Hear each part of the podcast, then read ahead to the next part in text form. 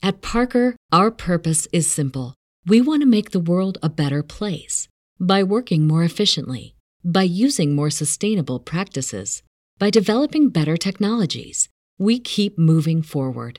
With each new idea, innovation, and partnership, we're one step closer to fulfilling our purpose every single day.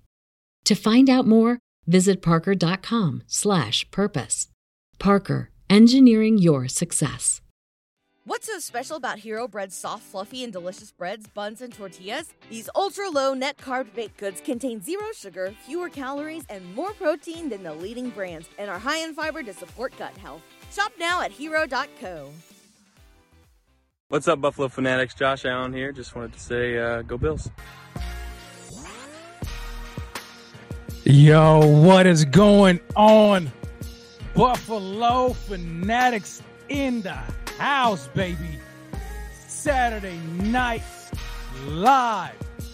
What's going on? What's popping? It's your man Rev, and you are now tuned in to a Saturday night edition of Rated Rev, brought to you by Underdog Fantasy on the Buffalo Fanatics Network. Smash that like, hit the subscribe button if you haven't already done so.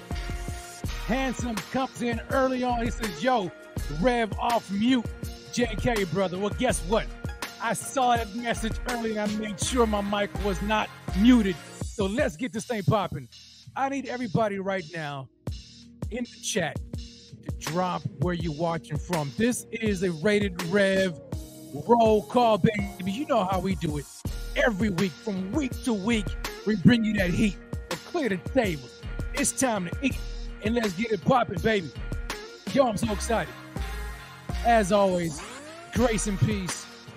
God bless to everybody who is joining me live right now. And to those who will watch the replay, what's good? Welcome to Rated Rev. I hope you guys had a fantastic uh, Saturday.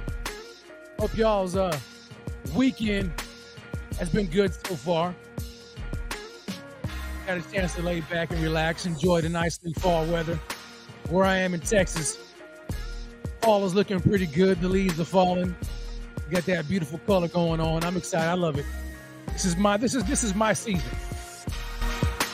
I don't know if you guys have like a favorite season or not, but fall is is is is probably like my my best season of all. I I love. I, first of all, I hate the summer. I'm not a summer guy, especially down here in Texas. The heat is ridiculous, and so as soon as the weather changes, which is probably it's kind of like late, you know, in the season, Texas summers roll all the way through the end of September into October. You know, it just starts getting cool around October. So when we finally get that nice fall weather, uh, starting late October, I love it. I absolutely love it. And this is like like, and then Thanksgiving, my favorite holiday. No, no disrespect to all the other holidays. No disrespect to Christmas. I love Christmas too. But man, Thanksgiving, I love it. And um, you guys are gonna find out just how much I like it here in the next probably couple weeks or so. I'm gonna be playing some very special music, intro music, just to kind of get everybody in the in the right mood. You know what I'm saying? But uh, yeah, I love the fall. I love it. Let me guys. I mean, matter of fact, you guys let me know what is your favorite season. Are you a summer person? You a fall person? You a winter person? Maybe you like the you like you like it super cold, the snow, all that. Are you a spring person? Let me know what you guys think. For me, it is the best weather. Yeah, Hill Slater comes in and says, "Yo, this is the best. The you know the best the best weather is perfect right here in Texas. I mean, this is it. This weather right here is perfect in Texas. Um, and you know I absolutely love it. I do. But let me go ahead and check to see everybody where you guys are watching me from. I got Chris seven one six from South Buffalo. What's going on, baby? Augustine coming in, Haines City, Florida. I've got garbage plate from Fairport, New York. Let's go. James coming in from Niagara, Ontario. What's good? What's good? What's good? Hey, if this is your first time joining the show, what's happening? I'm so glad that you, joined. First and foremost, my name is Rev. You are watching Rated Rev on the Buffalo Fanatics Network. Do me this favor hit the like button. Trust me, you're going to like the show. Subscribe to the channel.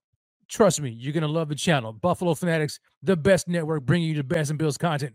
That's how I feel. It is what it is. Call me biased, whatever the case may be, but I love it. You know what I'm saying? And go to supportbf.com and follow us on all of our social media platforms as well. Yo, we uh man, we've got a show to talk about today. We got some info, we got some things we want to get into.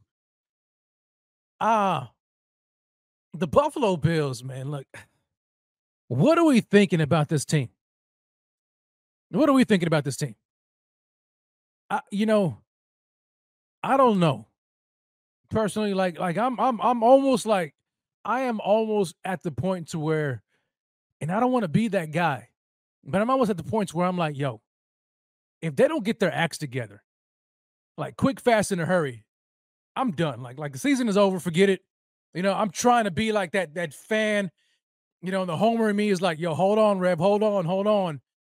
But then there's like a, you know, and, and maybe it's, I guess I, I wouldn't call it realistic, but I I'll call it the pessimistic side of me. It's like, man, there ain't no way in the world this team is gonna climb out of this hole and and you know right the ship and all that. Pack it up. The Bills are done. And so I'm kind of like, I'm trying to balance this thing right here. But the Buffalo Bills just they don't help me any in that department.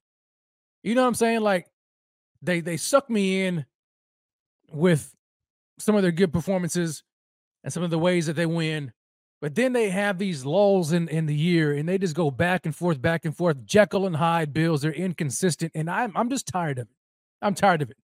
And when I look at this team on paper, on paper, this team is one of the best teams in the NFL. No doubt about it. Super Bowl contending team on paper. When you look at the talent on this roster and to see them underachieve. And I know it's kind of hard to say underachieve, right? Because they're five and four, you know, and I'm like, there's so much football left to play, right? We, I mean, we hear that cliche, oh, Rev, I mean, you know, they're just at the halfway point of the season and all that kind of stuff. Yeah, I get it. But doesn't it feel like it's a kind of like we're on, we're treading on on on on rough terrain right here? Like this is rocky ground. You know what I'm saying? Like it almost feels like even though this is the halfway point of the season, it almost feels like at five and four, the next like this next game or the next two games could really determine the way this season goes, right? I mean, yeah, you get 17 games to play, but not all 17 games count when it comes to the playoffs. You know, you know what I'm saying? Like you could be out of that thing real quick. And as Bills fans, we know that feeling all too well. Right? The the the the drought era Bills where you know it goes to like, oh, we're in the hunt but we really don't believe that. You know what I'm saying? Like, and we're out of it by by Thanksgiving. Thanksgiving, it's a wrap. Season's done. We're talking about the draft. I don't want to go there again. I don't want to go there again. But for me, like right now, I, I can't I can't help but but think about that. It almost seems as if like it's on the horizon. Like, unless these Buffalo Bills do something now, we really and truly could be talking about can could the Buffalo Bills miss the playoffs?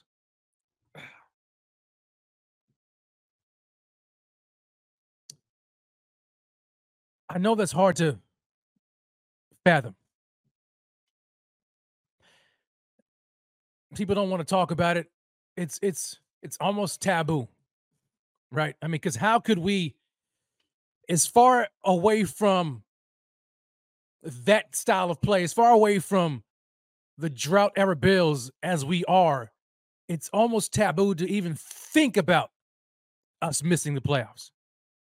We've gone so long without making the playoffs, and then we finally got there. And ever since Sean McDermott and, and Brandon Beane have taken over the helm, we have been in the postseason all but one year. And so we've we've experienced a level of success that this fan base has not experienced in decades. And so it's like, you don't want to let that go. But at what point? But at some point, I mean, I'm, it's like you can see it creeping back up again. And I don't like it. I don't know about you, but but for me, I don't like it. I don't want to see it again. I thought that guy was dead. I thought it was long gone. But when I look at the way these Buffalo Bills have been playing, I really, I'm really discouraged. And you know what I mean? I really am. And I had said it before that going into this season, matter of fact, going back to the end of, of, of last year against the Bengals, I said, you know what?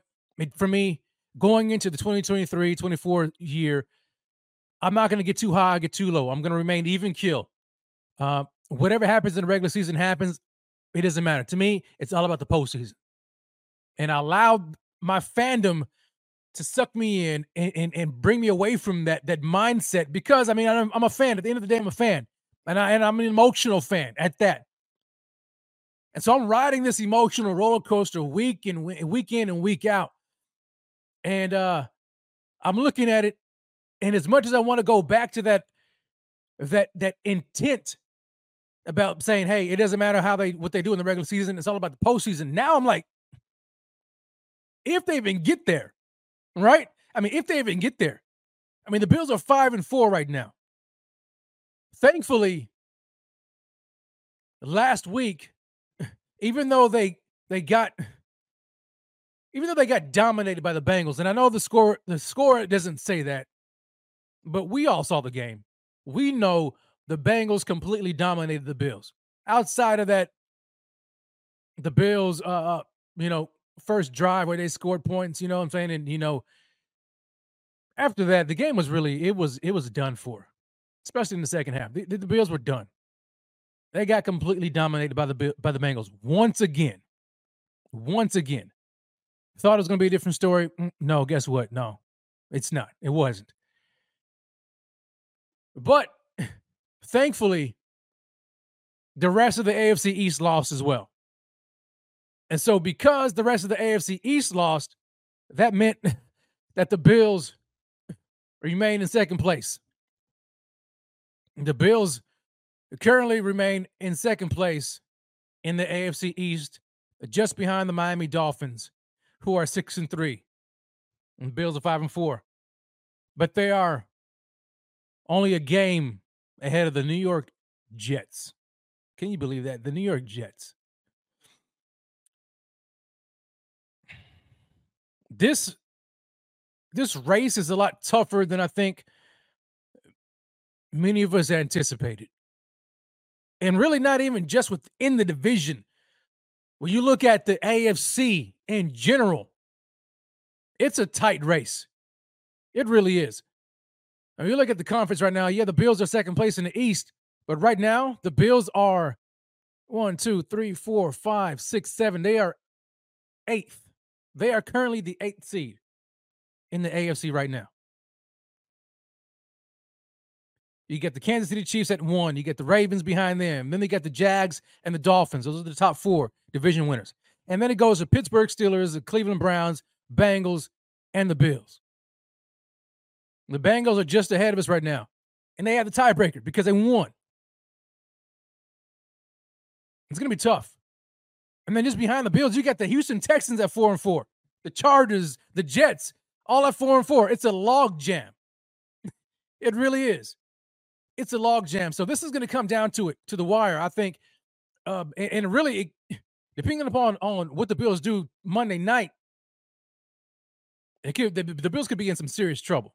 I mean, let's just say like, let's just call it like it is. They could be in some serious trouble. If they lose to the Broncos on Monday Night Football, we're going to talk about it. I don't want to get ahead of myself. We're definitely going to talk about it. But I just want to kind of put that primer out there to let everybody know, just kind of like, like this is serious. This is serious business. The players are going to downplay it. It's just another week on the schedule.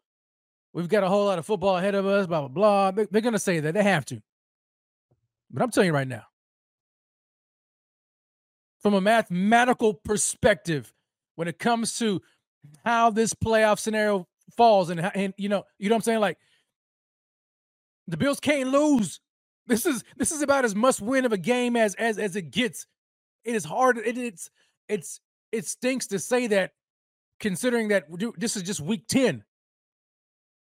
And if you don't believe me that that I think that this is a, this, this is serious business, I mean, the Bills just had an offensive players only meeting led by Latavius Murray, a guy who just got on the roster. He just got on the squad. He, he just came here.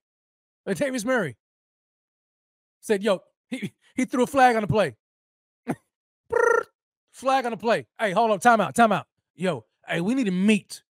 Offense only. This is some serious business, and we need to get down to the brass tacks and have a conversation about this because this, yo, I didn't come here for this. You know what I'm saying? Like, this is for real because it really is. And so you got a guy like Latavius Murray coming in, holding a players only meeting, offensive players only meeting. You know it's serious. And we're talking about week 10. Week 10. Now, obviously, we don't know what all was discussed. But I hope, man, they had a serious coming to Jesus meeting. You know what I mean?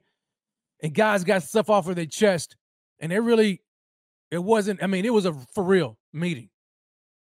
But when I think about it, people have been kind of like, like, like wondering, like, why would Latavius Murray be holding this meeting? And I'm like, yo, I don't care. I'm actually glad he did it. Somebody needed to step up. And in my opinion, in my opinion, you know, I mean, take it for what it is. It just ain't ain't nuts. I mean, much of nothing. But when I think about the fact that Latavius Murray of all people held this meeting, I'm like, yo, is there a is there a leadership void on this team on the offense in the offensive room? Is there a leadership void? Why did it take a guy who just came on the team this offseason? Granted, he is a seasoned veteran, but last time I checked, He's not wearing a C on his chest. He's not a captain. That's not to say that because he's not a captain, he can't speak up. I'm glad he did because apparently our captains didn't say say jack. You would expect this kind of a meeting on offense to be held or or started or initiated by one of our offensive captains, Josh Allen, Stefon Diggs, Gabe Davis. But no, none of them did it. I don't know what Josh is doing. Sitting there worried about his Hollywood lifestyle. I don't know, man. I mean, you know what I'm saying? Like, I really shouldn't have said that. I'm sorry, but you know what I'm saying? Like, it, it just frustrates me to think like, what, why, what, like, how come our, our captains aren't doing this? Especially our captains on offense. Like, what is going on? I need some dogs on this. And, I'm, and that's not to say, look, look, trust me. Stefon Diggs is a dog. He, he is him. And I think Diggs probably didn't want to be the one to do it because he took all the he took he took all the arrows and all the shots in the offseason. He was calling like it was. He felt some type of way and he needed to hash it out. And he didn't need the whole offense to be there. All he needed was him. You know what I'm saying? He needed Josh, Ken Dorsey, probably. Sean McDermott. He didn't need the whole offense. And he took all the bullets. People questioning him, wondering, you know, Diggs in this drama and, and blah, blah, blah, blah. And Diggs like, I'm done. I had my meeting. It's, I'm a captain. I did what I had to do the offseason. Y'all next. And Josh, he didn't do nothing. It's, it's just, it's just, it's just weird, man. You know what I'm saying? It's weird. It really is weird. And I get it. Like, like there's different leadership styles. Not everybody has the same, you know, way in which they go about doing things. And I get it. But man, like you feel like you got that C on your chest, you're gonna have to come out of your shell. And you have to come out of yourself. And I need this from my leader, Josh Allen. I need this from you. I'm talking to you now, really. He's the face. You're, you're the face of the franchise. You don't. You need to be the one galvanizing the whole team, especially the offense. And I'm and I'm about fed up with all of this cliche nonsense that we hear in the, in the media. Oh well, you know, we're gonna get it together and and and uh, you know, uh, it's it's just you know the same old mumbo jumbo, man. I'm I'm tired of it. I'm tired of it. I'm tired of the talk.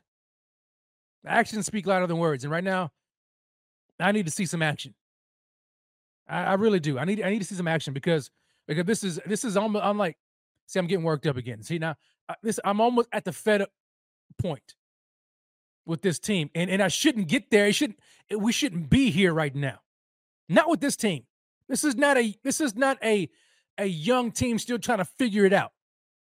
We're talking about a team that has been in the postseason the last several years, four years. Been to the AFC Championship game, been to divisional round. You know, like like they they've been there. Granted, they hadn't really accomplished nothing when you talk about like Super Bowl. Obviously, you can't go there every year, but they have experience.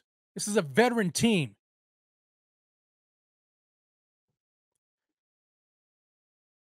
There's something going on. There really is. There's something going on. And uh I don't know what it is. Because you have you have guys who who are heavy in the analytics and and and that has a that has its place. And they're looking at the numbers and they're like, well, when you look at the numbers, you look at the analytics, something doesn't line up because the analytics and the analytics are telling us that this Bills offense is a top five offense in the NFL. You look at the numbers that Josh Allen is putting up, MVP type of numbers so far, 10 weeks in, nine weeks in. But then when you look at the the the product on the field, you don't really see it. So, so it's not it's not lining up. What is going on? You know what I'm saying? Like it's got everybody confused. Everybody. And it doesn't help when you have your leadership, and I'm talking about guys like Ken Dorsey and, and, and, and Sean McDermott talking about how the offense is still trying to find its identity. How in the world, nine weeks into the regular season, are you still trying to figure that out? How does it take nine weeks to figure out who you are on offense. How? What's going on there? Like, that's the kind of thing you figure out in the offseason, preseason. I'll give you the first couple of games in the regular season, maybe even the first quarter.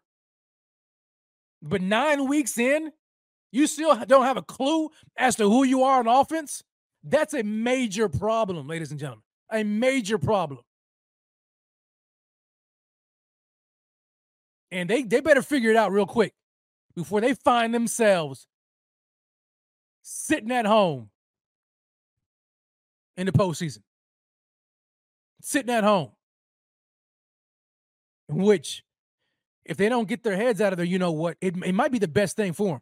It really, it really might be. Something needs to. Have you ever like been around somebody, man, like like, and you've you've tried you've tried your best. Maybe it's maybe it's a friend that's that's in a in a in a in a toxic relationship or you know what I'm saying or something like that, and, and you're trying to tell them about themselves. You try to tell them like, like, yo, get out of this relationship. What are you doing with this person? This is this is not good for you. And they still like kind of like in their own zone. They're not listening, and you and you got to grab them up and you got to shake them like like man, wait, wake yourself up, man. Like what's going on with you? And they still may not even wake up until you know, something happens in that relationship that really like, oh dang. Yo, why didn't I see this? Like, you know what I'm saying? Like, like it, it may it may take something like the Bills missing the postseason for them to wake the heck up. Because you cannot, as a coach, Sean McDermott, you can't talk about Super Bowl caliber when your team on offense, your offense is doing this. And then, yeah, I don't know it's a mess, man. It's a mess. It is a mess. We got to call it like it is. It's a mess. We can't we can't sugarcoat this. Take off the you know take off those those rose those rose colored glasses. I mean, just call it for what it is. Call a spade a spade. This offense is a mess. It's a problem. It is, and there's plenty of blame to go around. We could we could talk about Ken Dorsey, who I don't have trust in anyway. I didn't have trust in him from the end of last year. I gave him a pass because I'm the, you know, that's the homer in me. I was like, oh, let me, all right, let me give him a pass. You know what I'm saying? But I don't really have a whole lot of faith, I'm being honest. But then I can't even really fully blame Ken because when I look at it, you know, and I see some of the people putting up these these these all 22 clips, and I'm like, yo, Josh is just as much to blame because he's missing guys wide open. He's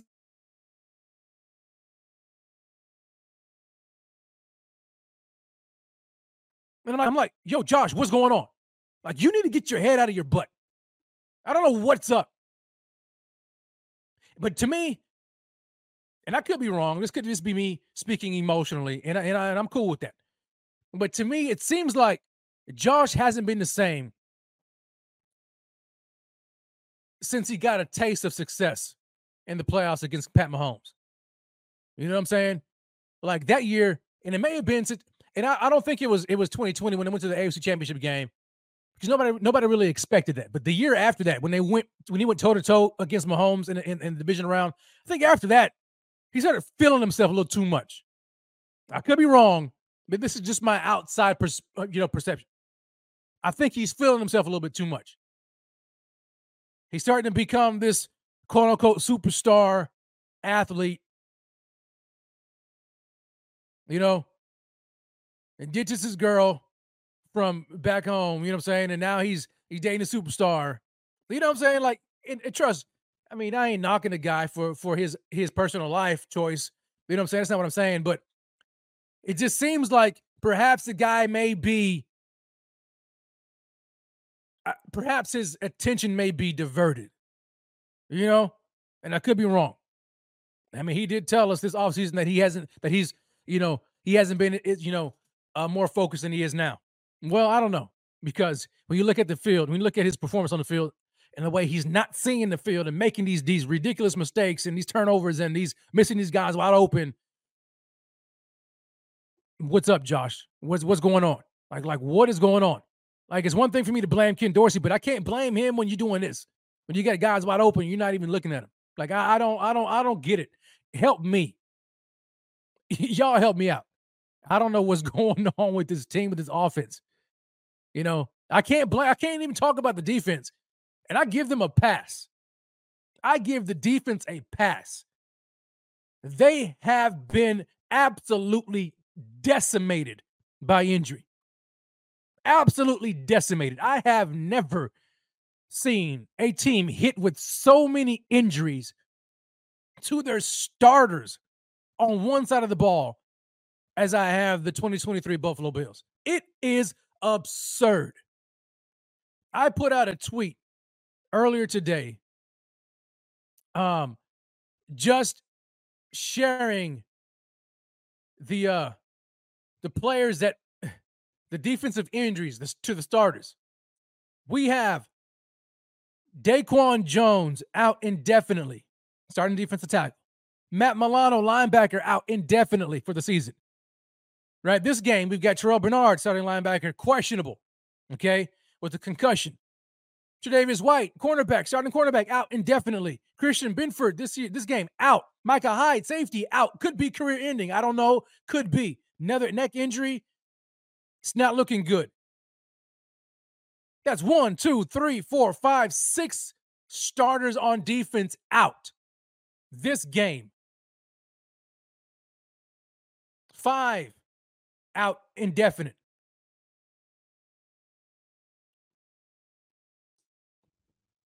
How can you overcome that on defense? I know it's next man up mentality, but come on now. At some point, like your depth is depth for a reason. You feel me? Like these backup players are not, I mean, they're backup players because they're not better than the starters. And so you're really having to rely heavily on your backups to kind of make up for the losses. And I mean, man, come on, like going in Monday night, we got we got we're gonna have we're gonna have six backup players starting on defense. Six out of eleven. And that's not to include the rotation on the defensive line.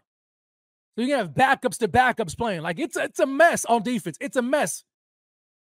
And I commend Sean McDermott, the defensive staff, for even holding on as long as they have been.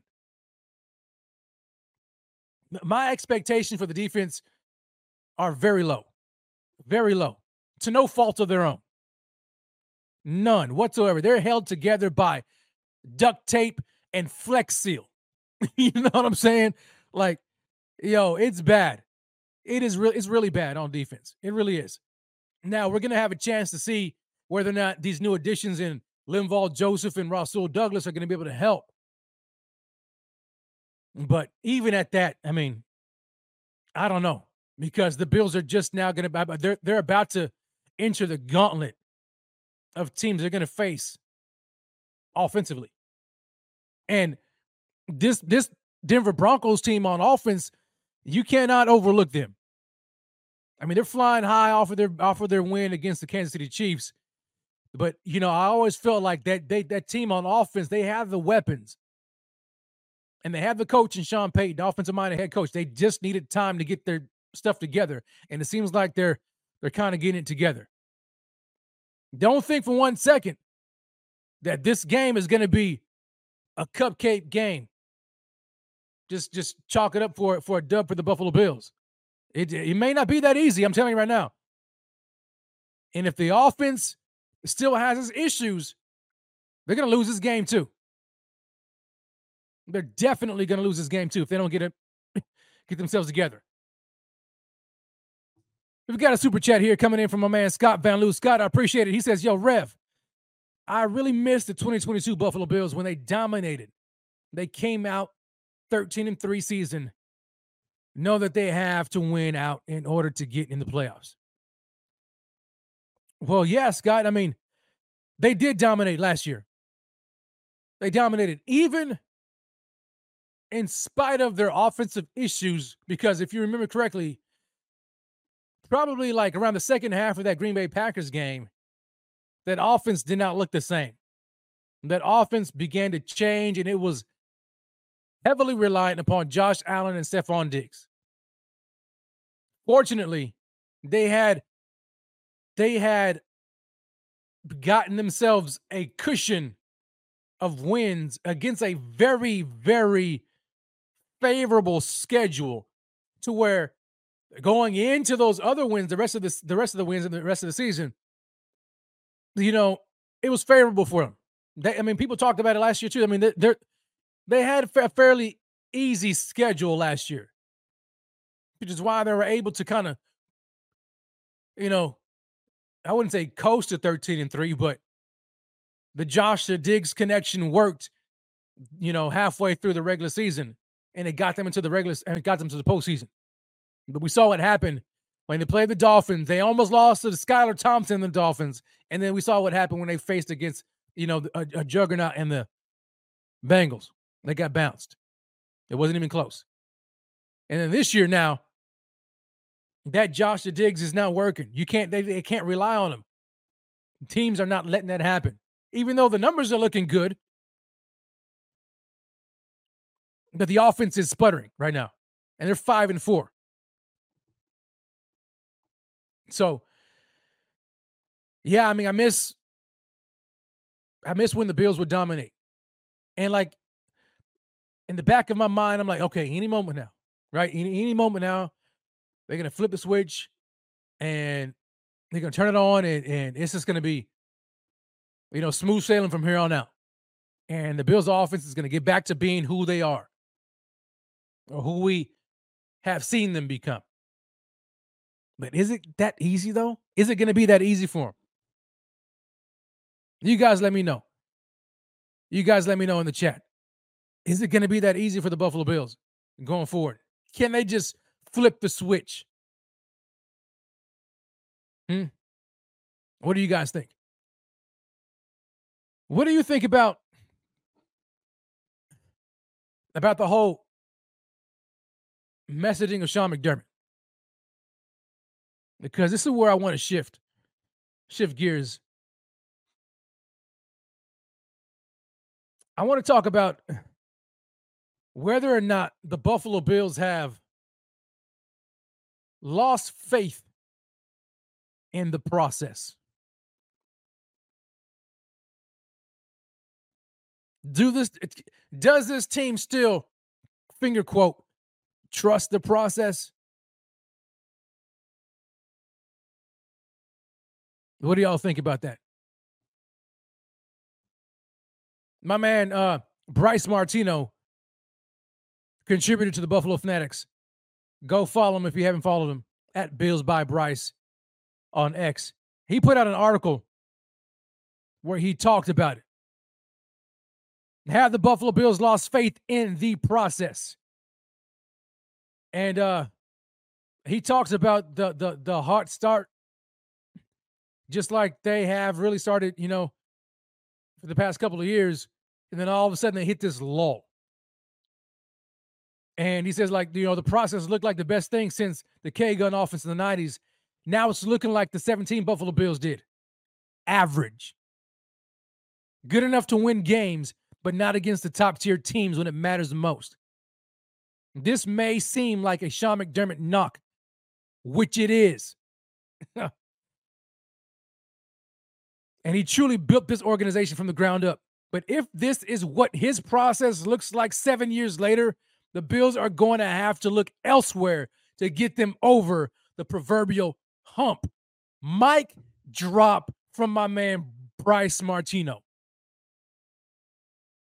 The process. Are you, as a Bills fan, still trusting in the process? Are you still drinking that process Kool Aid? or has it set out on the on the counter too long with ice and it now it's, it's, it's gotten watered down and it doesn't taste as, as sweet? It doesn't taste the same. Now it's kind of bland and it makes you want to pour it out. What are your thoughts on the process now? Because it made a whole lot of sense that coming in right? I mean the bills needed that. And trust me man like you know, I'm a Sean McDermott guy. I, I like Sean McDermott. I, I, appreciate what he has done for this team, this organization, this fran, this this franchise, this this fan base. You cannot take anything away from what he has done. He was the right guy for the job, right when we needed him. The change the culture, all of that, and he has done a phenomenal job. He and Brandon Beane and their staff Kudos to them, no doubt. But at some point, this becomes at some point it, becomes all about production. And it and, and even at that it's hard to it's hard to to really critique the guy because you know he's he's he's he's taking us to the playoffs. And his team has had a winning season all but one year out of his out of his tenure. But like, has Sean McDermott plateaued with this team? You know what I mean? Like, has he gotten this team as far as he can get them? Again, this is no knock on him. None. But you know, like some coaches, they're just they're just built for a certain role.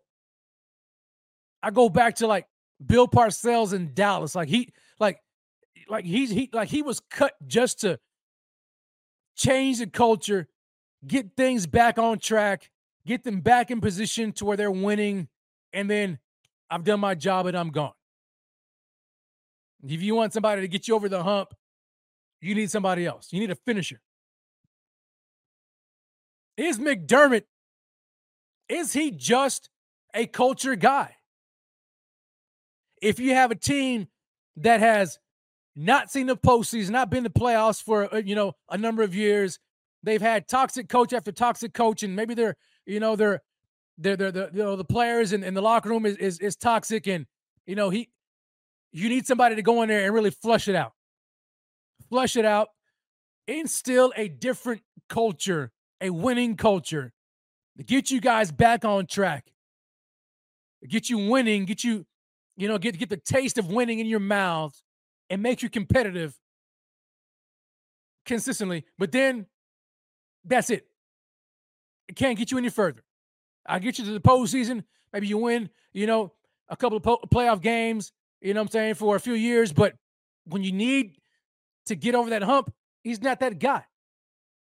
That's okay. If that's who he is, that's okay.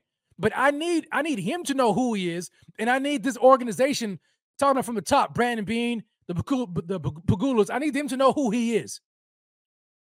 Is this who he is? Because as much as I, as a Bills fan, want to hang on to hope and believe that this guy is going to take us to the promised land, what if he's just Moses? You know what I'm saying? What if all he can do is take you to the mountain, but he can't cross over to Jordan? He can't take you to, he, he can't cross you over. Maybe this team needs the Joshua and the Caleb. And I'm sorry, I'm going as a biblical reference. You know what I'm saying? But maybe, you know, maybe maybe for those of y'all who understand what I'm talking about, you understand what I'm talking about. Like maybe we need that guy who can who can cross us over. And of course, I'm not giving up yet. Time will tell. We'll see. But I don't want to waste Josh Allen's prime hoping that Sean McDermott can get us over the hump. I don't want to do that because a talent like Josh Allen does not come every year. It really doesn't. Do we want to? Man, no, we don't want we don't want that to happen. Like Josh is in what year six, year seven? Come on, man. Like, like, and we NFL history is not even on our side. They say that like a coach and a quarterback combo, the coach and the quarterback who have you know, been coaching and playing together, if they don't win the Super Bowl within the within the first five years, they don't win it. They don't even get there. If they don't get there within five years, history says it does not happen. Well, this coaching staff, this coach com- quarterback combo is beyond that five year mark. Take it for, for what that's worth. Maybe the Bills are going to be, maybe they're going to change history, rewrite history. I don't know. James comes in with a super chat. He says, Yo, McDermott and Beane are connected at the hip. Both got to go if the proverbial you know what hits the fan. Let's wait and see how the season ends. Not optimistic. And James, I would agree with you on that. Um, Yeah, I mean, we're gonna have to wait and see, right? Gonna have to wait and see how the season ends. And I get it that, I mean, we say that they're tied at the hip because I mean, you got McDermott came in first, and then he, you know, was the one who was responsible for bringing in Brandon Beane because of their connection with Carolina. But what if the Pegulas are like, I don't feel like going through a GM change, and I don't necessarily think that the problem is the GM. What if he's like, I believe that the problem is is is the is a coach, and I'm able to stick with the GM and just find me another coach. I don't necessarily know that he'd be willing to blow the whole operation up. Because I still think that Brandon Beane is a good general manager. I do. I think he's a good general manager. Um, are his drafts the best? No. I mean, it's it's tough, right? I mean, unless you're picking in the top 10, it's going to be tough. And he's been picking in the bottom every year outside of the, the year when they drafted Ed Oliver at nine. And so it's tough. I mean, this is going to be hit or miss. So I'm okay with Brandon Beane. But they may need to make a decision at head coach. And we'll see. I don't necessarily want to blow the whole thing up. I, I really don't. I'm like, hey, change the coach and we'll see what happens. But I don't know. You guys let me know what y'all think about that.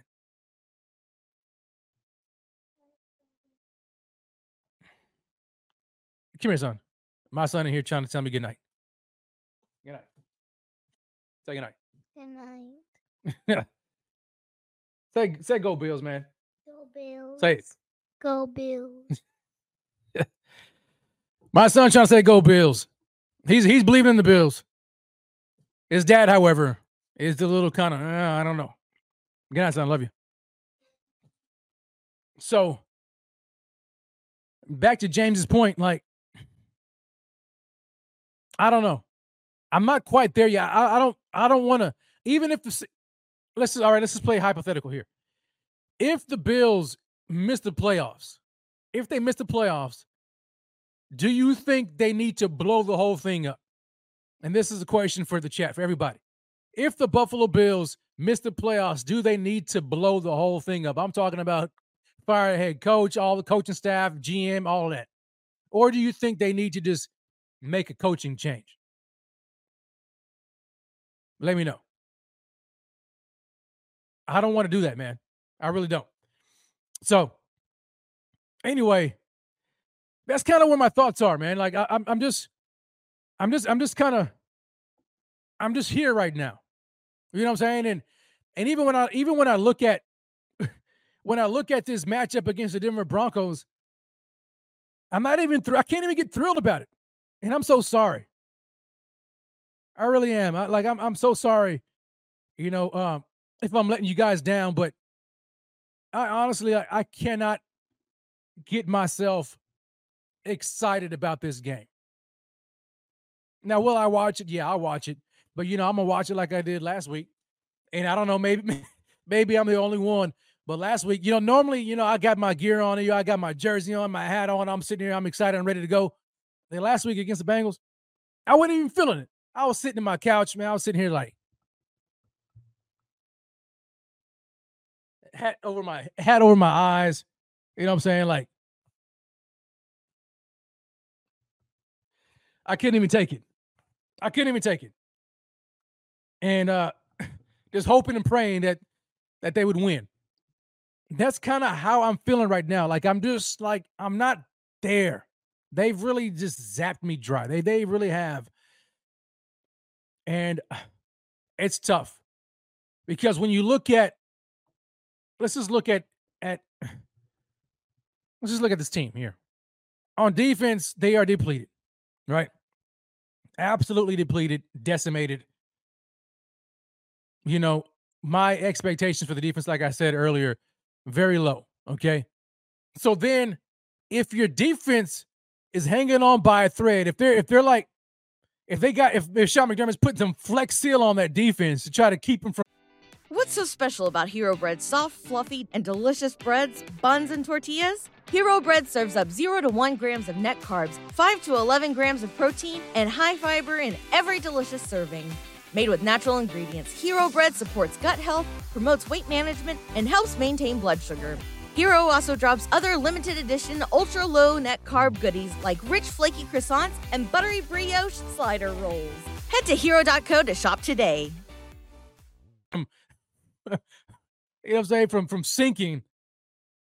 You know, at some point, man, like at some point, the levee's gonna burst, right? You know what I'm saying? At some point, it's gonna bust. They can only hold on for so long. And I could see if players like Matt Milano and Daquan Jones and all, if, if there was guaranteed that these guys are coming back at some point in the season, they weren't on IR, you know, we maybe we, we would be getting Tre'Davious White. Maybe he he wasn't on season ending IR and it was just you know, maybe, you know, six, seven weeks. I would be okay. But these guys are gone.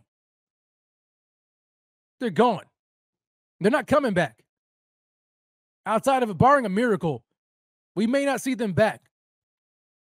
Daquan Jones maybe back December sometime. That's that's another month away. Who's who who who's who knows where the Bills will be by then? They may be they may already be out of it. Matt Milano, I mean, it could be later than that. So I'm not hanging my hopes on those guys to come back. Right now, it is what it is. We're gonna have to deal with who we have on this team right now. And on defense, it's not looking good. And so, what that lets me know is the offense is going to have to carry this team. The question is, can they? Or better yet, will they?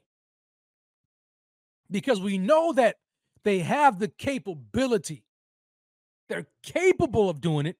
We've seen them in spurts. But is it just because they're able to show that side of themselves against inferior teams? You know, I mean, I don't know. At one point, I thought, well, maybe they just play up and down to their opponent. Well, they didn't play up to the to the Bengals. They didn't play up to them. You know what I'm saying? So I don't know. This team is very inconsistent offensively. I have no idea who to, what to expect from week to week. I don't know. I really don't know. Coming off of that Bucks game, we saw something there, right? We saw the no huddle offense. We thought, okay, maybe this is it. And then the Bengals game outside of that that first series, it was it was a wrap. It was done. They didn't do it anymore. Then you had Josh Allen talking about, well, you know, it just wasn't a part of the game plan. What do you mean? Like, what do you you see what I'm saying? Like, what do you mean? Yo, like, I don't know, man. I, I just don't know. And they're still trying to figure it out, which frustrates me even more. They're still trying to figure out who they are on offense. Mind you, this is a fully healthy offense we're talking about. An offense that does not have any injuries to their starters at all, fully healthy. Knock on wood. How is a team, an offense with Josh Allen, Stefon Diggs, Gabe Davis, Khalil Shakir, Dalton Kincaid, of course, minus Dawson Knox. You've got an entire offensive line Dion Dawkins, Connor McGovern, Mitch Morse, rookie O'Cyrus Torrence, Spencer Brown. You've got running backs minus Harris. I get it. But James Cook, starter, Latavius Murray.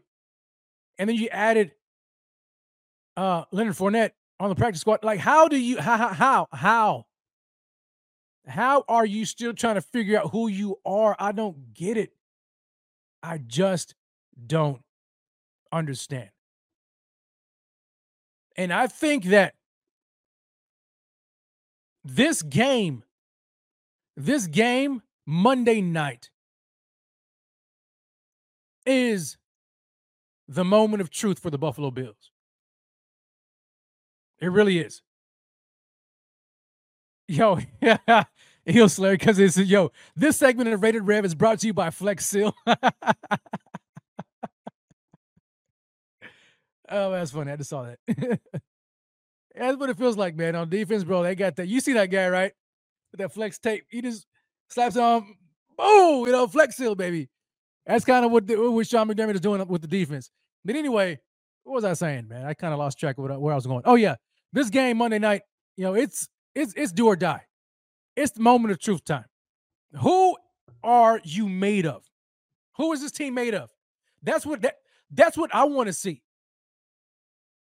Man, forget years past. And I know, and like as fans, like we and, and trust me, I'm not I'm not like like telling you not to do this. But man, we man, we we try to kind of find some silver lining, right? We try to find something to hang our hats on to, you know, like well, remember last year when the Bills, you know, were facing such incredible adversity, you know, and you had the Damar Hamlin situation, you had, you know, the top shooting, and you had, you know, the injuries that, that they sustained, you had the, you know, the weather and you know the snowstorm and all that. Kind we had all that ad- adversity, but the Bills still managed to overcome they finished the year 13 and 3, yeah, but they still got bounced second round in the playoffs. And then we're like, well, they, you know, the emotions of the season were just too much for the Bills to overcome. And at that point, they just burst. Flex Seal did not work at that time. right? Can I get my money back on that? Because Flex Seal didn't work. You know what I'm saying? But and so like we try to like find out like, well, dang, they did it last year. So maybe they can do it again this year. Or or we go back and I've heard even Brandon Beane, either, either Beane or McDermott made mention of the 21 Bills, you know, and how they were eh, towards the middle part of the season, they were up and down, up and down, win one, you know, win loss, win loss, win loss, win loss, all the way until like December. And they finally got on a hot streak and won, I think, like the last four or five games. And at one point before they went on that win streak, the New England Patriots were were leading the division. And so had it not have been for the Bills win streak and then and then the Patriots kind of they've kind of fell off. The Bills, we could have been talking about the Bills maybe missing the playoffs that year. But anyway, they went on, on that that run. Offense wasn't really looking good, but they started to click. It was one game in particular. I think it was the it was the the Tampa Bay Buccaneers game when they were in Tampa Bay. They lost the game, but they came back, and they just didn't have enough time on the clock in overtime, and they lost. But they came back in that game, and we said that could be what jumpstarts the offense, and it did. And we saw what they were able to do the rest of the way. And they went on an incredible win streak in the regular season, and they were flaming hot in the playoffs until 13 seconds, and we know what happened, right? That was a year. I'll just go on record and say it right now. That was our year. And I think that was what year was that? 18, 19, 20, 21? Was that four years in? That would have been the year the Bills win the Super Bowl, where the where the odds, the history, the odds were in our favor. Five years, head coach, quarterback combo, Super Bowl. 2021. That was the year. 13 seconds. That was our year. It's been downhill ever since. Just saying. So, even when you look back at that year, at that season, and how the season ended, the regular season, mind you, you try to grab at it and say, okay, but they did it then. So they should be able to do it now. And yeah, they've had those experiences that they can lean on, but this is a different year, a different season, a different team facing different circumstances. Defense is about done. You know what I'm saying? Offense don't know who they are. So this team on offense is really going to have to carry the whole team. And I'm thinking, yo, they're going to have to score a crazy amount of points. Crazy amount of points. And would it be something? The offense finally starts to click 30 plus points a game. And when they finally click, the defense says, I can't, I give up. We can't do it anymore. We can't, we can't overcome these injuries. And the Bills end up losing games like 33 to 38. Like it's it's just that serious. But you know, is there hope? Yeah, of course there's hope.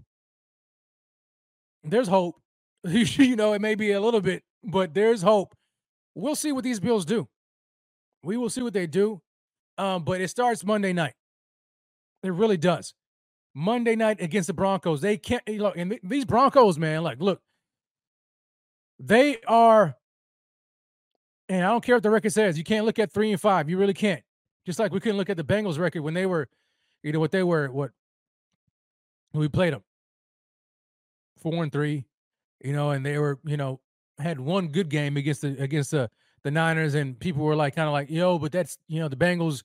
That offense, you know, it's not gelling. You know, they they've been this and that. You look at the stats and numbers, and what happened? Boom, Bills got whatever. So you really can't look at that kind of stuff. It's all about matchups in this league in any given Sunday, right? Any, I mean, there's parity. We've seen it. You can get beat by any team could could beat you any given Sunday. It really can. I mean, who would have thought the Broncos would have beaten the Chiefs like they did? Well, they did it. And the Broncos on offense are looking pretty good, and the defense is getting better. So even though they're three and five, you're feeling pretty good about their three and five and about who they are. And and I guarantee you, Sean Payton's going to have that offense ready to go. And we look at that offense, man, like they they hang their hat on their running game, which has been a Bills' weakness. So we will see how that goes. Let's let's let's talk about what it's going to take. Huh? You see, this is what I'm talking about. Like, like Journal. No, no disrespect, man, but like, or or or lady, Broncos still suck. You can't really say that. You can't. I mean, the Jets suck too. But the Bills lost it in with, with Zach Wilson. Week one. You, you can't say that. You can't. Especially not again, not, not with this team, not with this Jekyll and Hyde team. You never know. So whether they suck or not, they might look like a playoff team come Monday night against the Bills, who don't seem to know who they are right now. That's why you really have to just take it in stride. You know, you have no idea. We have no idea.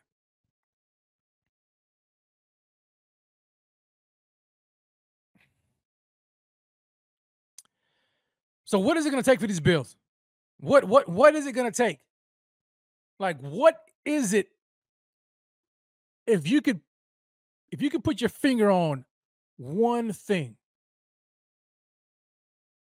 that could turn this this this team around it's, it's mainly on offense right the defense they're going to give it their all but offense is the main problem here if you could put your finger on one thing one key thing that hey this is it this is the reason why the bills have been what they are and if they can do this, they're back on track.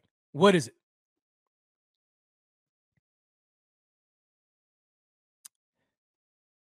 I see uh Augustine comes in and says, Yo, play up tempo. Play up tempo. You know what? Um, you know, that's that's really that's really been like the like the the topic of conversation the past couple of weeks, right? Because it seemed like the Bills found something in that Bucks game where they went up tempo. But then we saw against the Bengals where they didn't do that. They did it the first series, and when they scored the touchdown, after that, really, in like the second half, they, they didn't do it. And we and we heard from Josh, and he says that was just the game plan. They're Like that's is how the game plan was. So the game plan was we're not going to do what we think is best to win. Basically. They, you know, up tempo works. Game plan is, yeah, nah, but we're not doing that. We're gonna try out some new things. My gosh, man, that coaching, man. I tell you what, dude. Golly. You're trying to figure out who you are because your offensive coordinator has no clue as, as to who you are. He can't coach you right because he don't know what he wants his offense to be. Still trying to do some new things trying to Anyway, my man Yeston T. Harris, another contributor from the Buffalo Fanatics, he put out an article entitled The Return of the K Gun, where he's essentially talking about if the Buffalo Bills need to go back to that up tempo style of offense. You need to check that out. That check check that article out. It's very very informative. Um, this is where you know I kind of am, and it's it's kind of tough. And I might be able to understand where Sean McDermott could be coming from. Here's me trying to play devil's advocate. Okay. So if the Bills were to run this up tempo offense, you have to factor in the fact that the defense is hanging on by a thread, very thin thread. Okay here could be the problem with the up tempo offense. It's going so fast, it does not run any clock off, really, any time off the clock. They have to be highly efficient on offense, highly efficient. They have to be almost perfect, meaning they cannot make any mistakes, basically. They cannot have any any any penalties. No false start penalties, no holding, none of that kind of stuff to get themselves behind the chains. They have to almost play flawless on offense if they want to run this up tempo offense. The problem is the Buffalo Bills of late have been one of the most penalized teams on offense. And so when you try to run an up tempo offense and then all of a sudden you get a good gain and it's flag on the play, false start, offense, number 79. Five yard penalty. You know what I'm saying? And so now you get behind the chains. And then you try to play hero ball, and then you may you may make a gain, and then all of a sudden another flag on the play. Holding offense 79. You know what I'm saying? Or illegal formation. You know what I'm saying? So you so so now you you're backing yourself up. And you're playing this up tempo game and you're backing yourselves up because of penalties. Three and out. Maybe you get a first down, and you know, maybe you go, you know, you you you know, you run maybe five, six plays off the field, you run two minutes off the clock. Here comes the defense back on the field. And you don't score. And then the defense can't stop anybody. That opposing team scores a touchdown. The Bills get the ball back on offense. Up tempo again. Bills don't score. Punt. Defense back on the on the. You know what I'm saying? So like, you have to play almost perfect offense if you're gonna run this up tempo thing, especially when it comes to the. When you look at the defense, as depleted as they are, and so it comes to like this whole quote unquote complementary, t- you know, football, like Sean McDermott has been saying. Like you have to understand the uh you have to understand the rest of the team. So Ken Dorsey, when you call on this game, understand that the defense is highly compromised right now. You know? And so if you're gonna run this up tempo offense, you better not make any mistakes. You better not call any dumb plays. And we better not have any penalties. And we better be highly efficient. You know what I'm saying?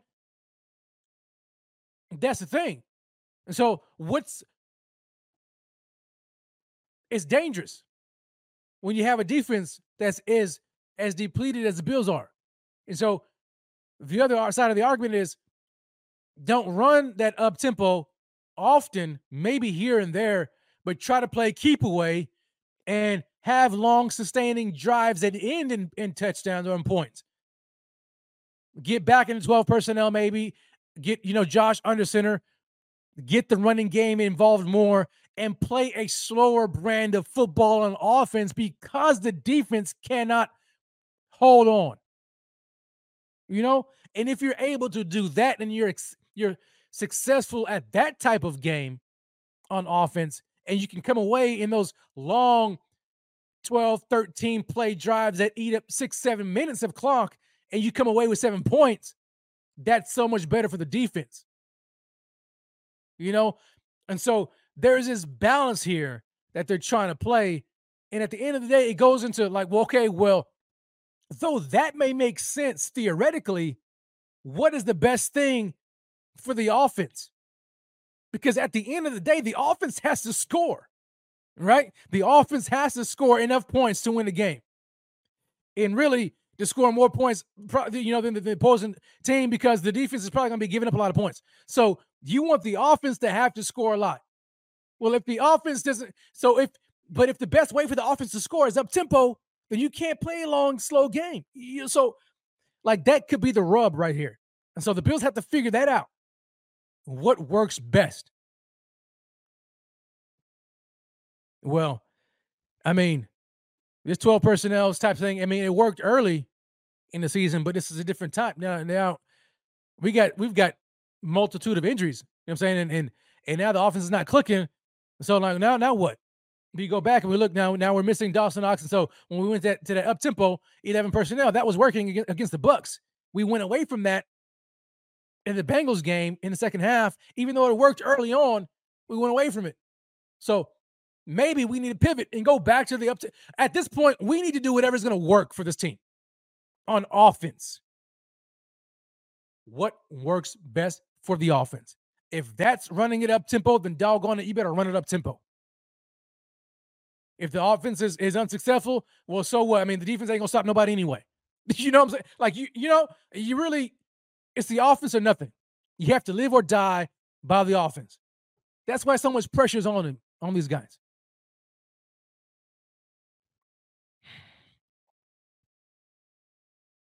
we're to find out. We really are going to find out. And uh I like what Jeff King says. He says, yo, you need players with the stamina to run that as well. I mean, we would hope that these professionals have the lungs to do it. That they that they're in tip top shape, the best shape, you know, top of the shape. I mean, I mean, top of the shape, top shape. I mean, these are pro athletes. You you would expect, or you would hope that they have that kind of shape. And I'm not saying like running this, you know, old Chip Kelly, old Chip Kelly Oregon style offense. You know what I'm saying? Where you're, you know, you I mean, you're you're you're hiking the ball at, you know what I'm saying, like every 10 seconds, that type of thing. Maybe not that up tempo, but just to no huddle in general. Get the guys up to the line of scrimmage faster, no huddle, spread the ball out, let Josh see better, and do it that way.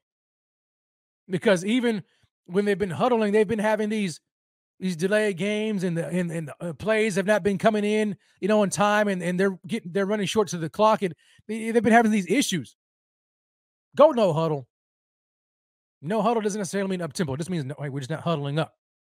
Get to the line of scrimmage. Let's keep this certain package in. We're gonna no huddle. Keep the ball moving that way. That may be the best bet for the Bills going forward. If that doesn't work, then I have no idea. You might as well just just throw the season out. Throw it out. If they decide to go into, into no huddle this game and it doesn't work, throw it out. I don't know. I have no idea. I will say this though.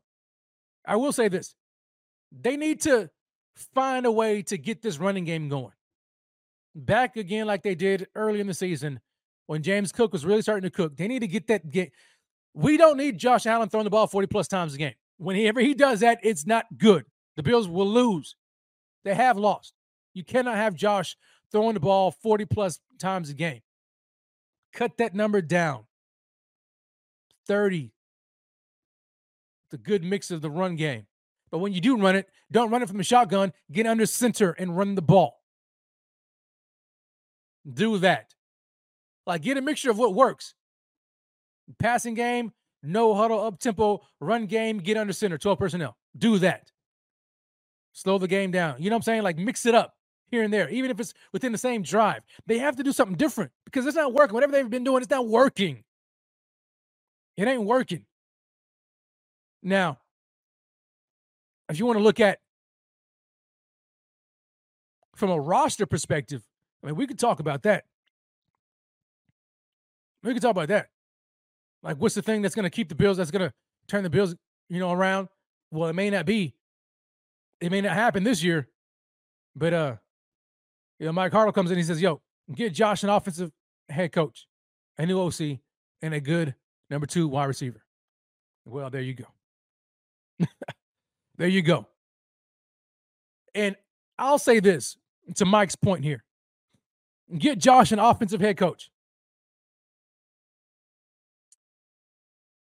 have the Bills handcuff themselves with a defensive minded head coach in Sean McDermott.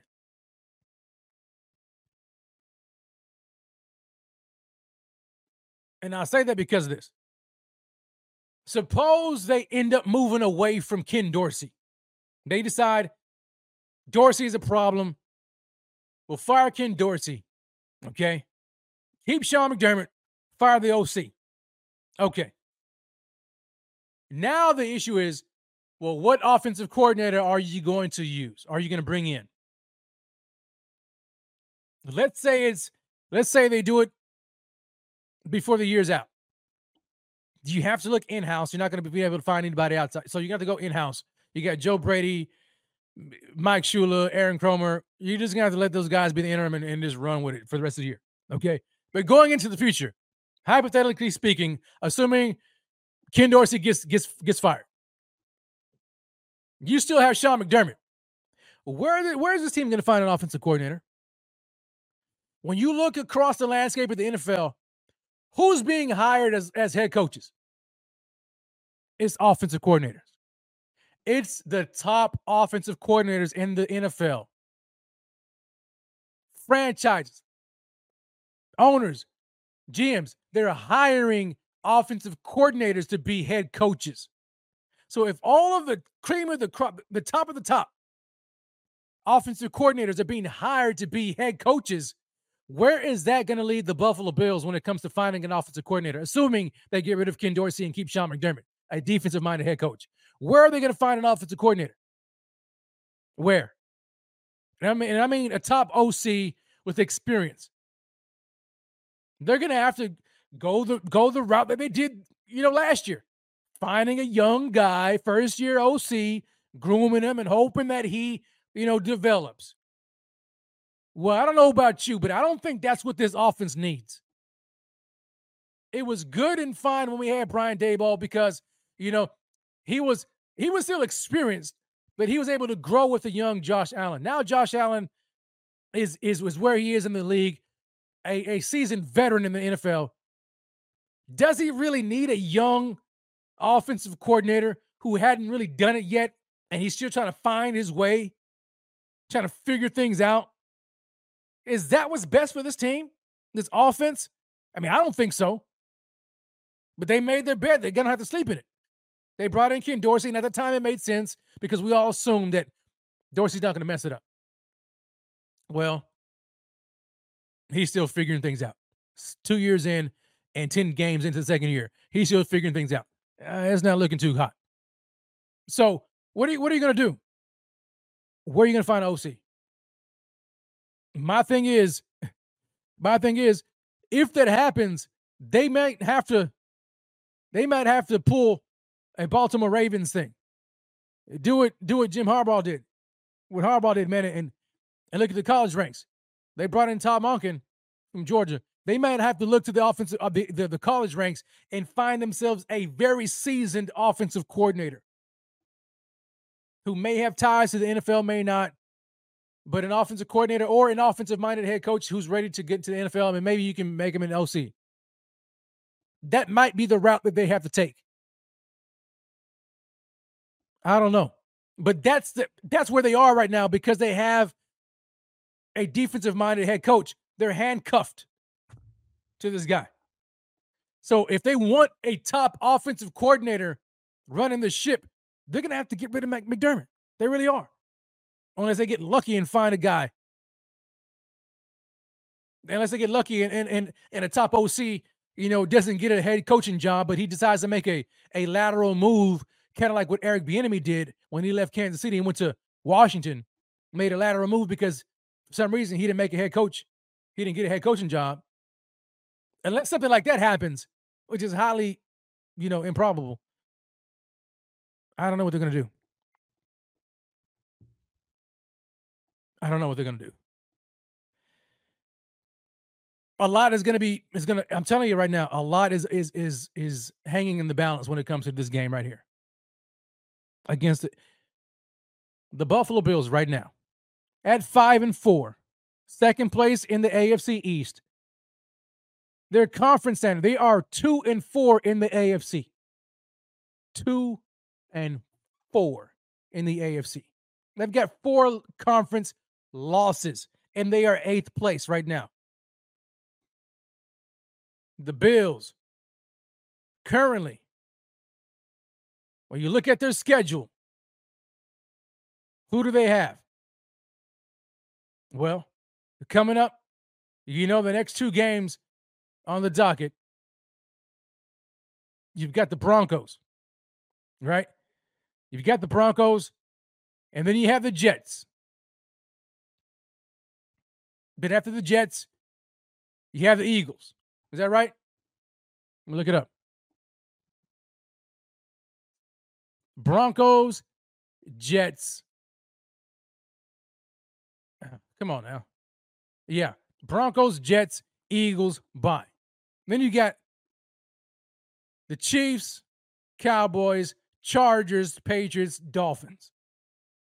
So when it comes to conference games left on the docket, if you want to include the Broncos game, they've got one, two, three, four, five, six more conference games to play three division games. And the Bills already have four conference losses. How many more conference losses do you think they can sustain without making the playoffs? How many more do you think? Jets, Chiefs, Chargers, Patriots, Dolphins. I think it's fair to say they have to win all of those games they have gotten themselves to the point to where they have to beat the Jets. They have to. It starts. To, it starts Monday night. They got to beat the Broncos. They have to beat the Jets. You would think that they have to win almost all of them, all the AFC matchups to give themselves cushion. And that's going to be tough. Very tough. So we'll see. We'll see. I mean, like Jeremy Bennett says, yo, just went out. Simple enough plan, but we can't we can't afford anymore. And I agree, we cannot afford anymore. I don't care what Sean McDermott says. I don't care what anybody else, you know, on that coaching staff says when they come onto the podium after the game. And if they lose against the against the Broncos, well, you know, we have a lot of football left. You know, the season's not over, blah, blah, blah. You know, we're still figuring things out. I gotta look back. Forget all that nonsense, okay? Forget it. Just forget it. If they lose, it's likely over. They're, they're five and five. They'll be five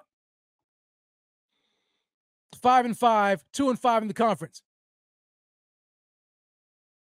Like Jeff King says, yo, we lose this game, it's a wrap, folks. Understand that much. A wrap, and I'm not talking about chicken wrap. Season done. it really is, man. Like, hey, come on now. I'm just, uh, you know, I'm sorry, guys, that this that this show was not a rah rah shish boom ball show. Let's go Buffalo type of show. I really wanted to be, you know, like as as as sober as I could be. And I wanted to give y'all kind of what I'm feeling emotionally about this team and where they are right now. And maybe it's just a pessimistic view. It could be because I don't have a crystal ball in my hand. I don't know the future. I don't know what's going to happen. For all I know, the Bills could win out and they could end the season and be friggin' win out. They could they just win every single game. And if that happens, I will gladly eat crow. Gladly. I don't care. I have no ego. I have no pride. So what? I was wrong. I am I'll admit it. But they got to show me. okay, they got to show me. It uh right now the way I'm feeling, it's it's it's not too good. And so I'm to go into this game and and as every game I'm like, "Hey, let's go." I mean, I'm not to root against them. Of course, I'm not to do that. But I need them to show me something.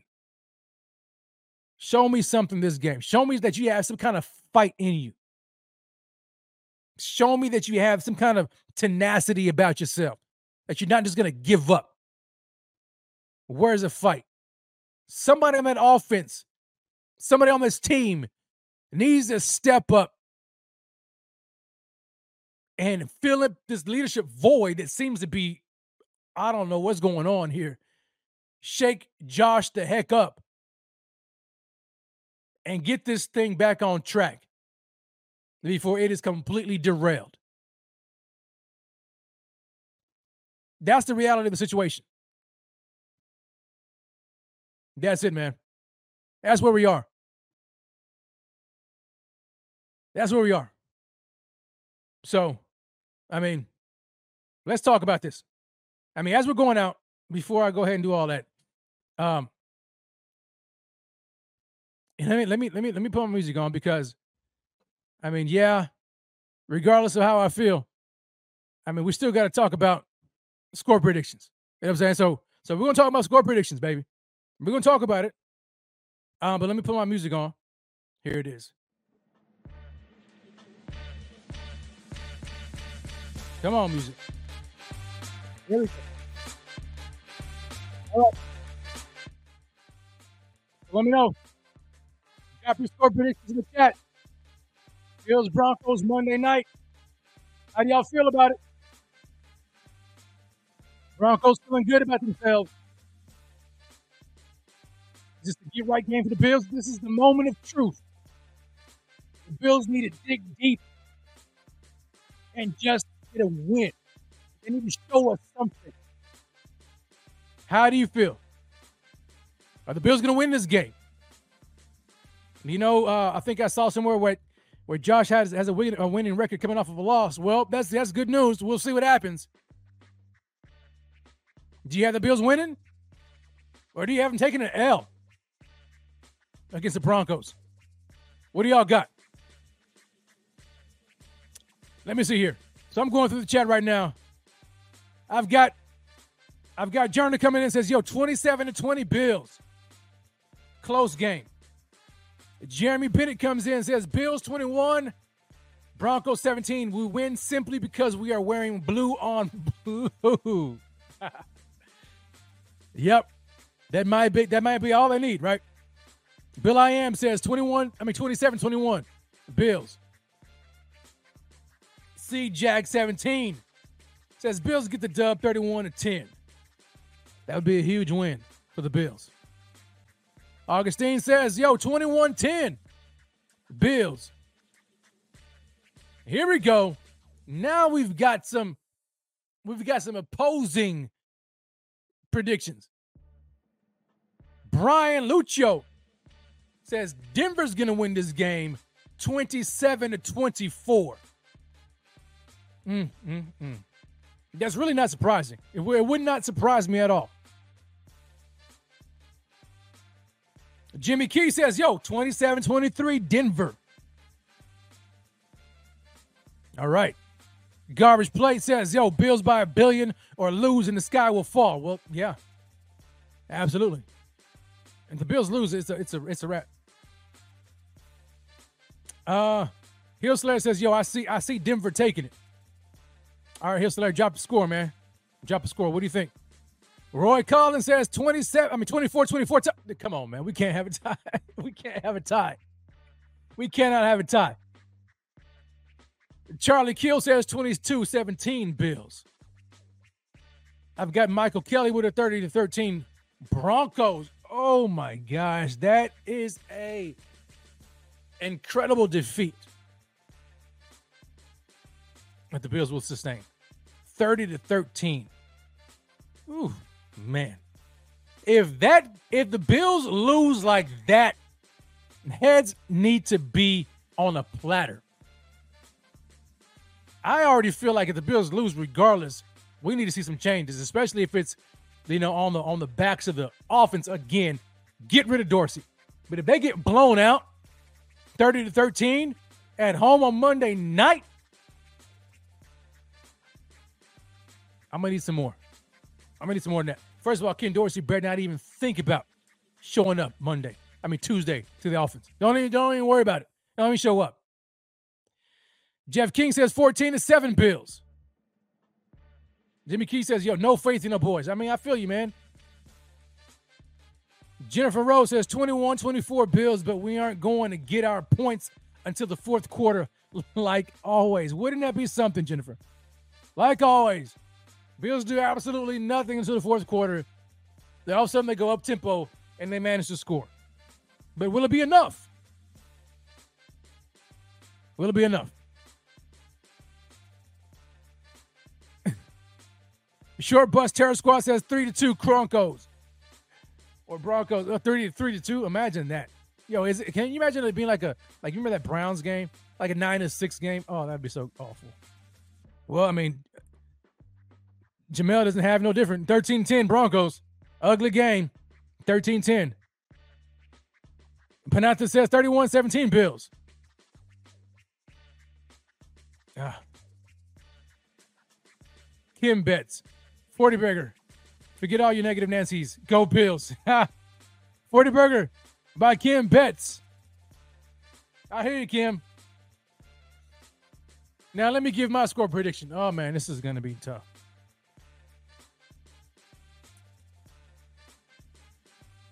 My score prediction. Bills Broncos. I'm gonna go. Hmm. Man, this is tough. The Bills scored 18 points last week, 24 points the week prior, 25 points against the Patriots. Let me just kind of get an average there. Three week average on offense. Let me see here 25, 18, 24. What is that? I'm trying to do my math here. That's 22 points a game. All right, so let me give the Bills. I'll give the Bills 23. 23 points. Bills 23. Mm. Broncos.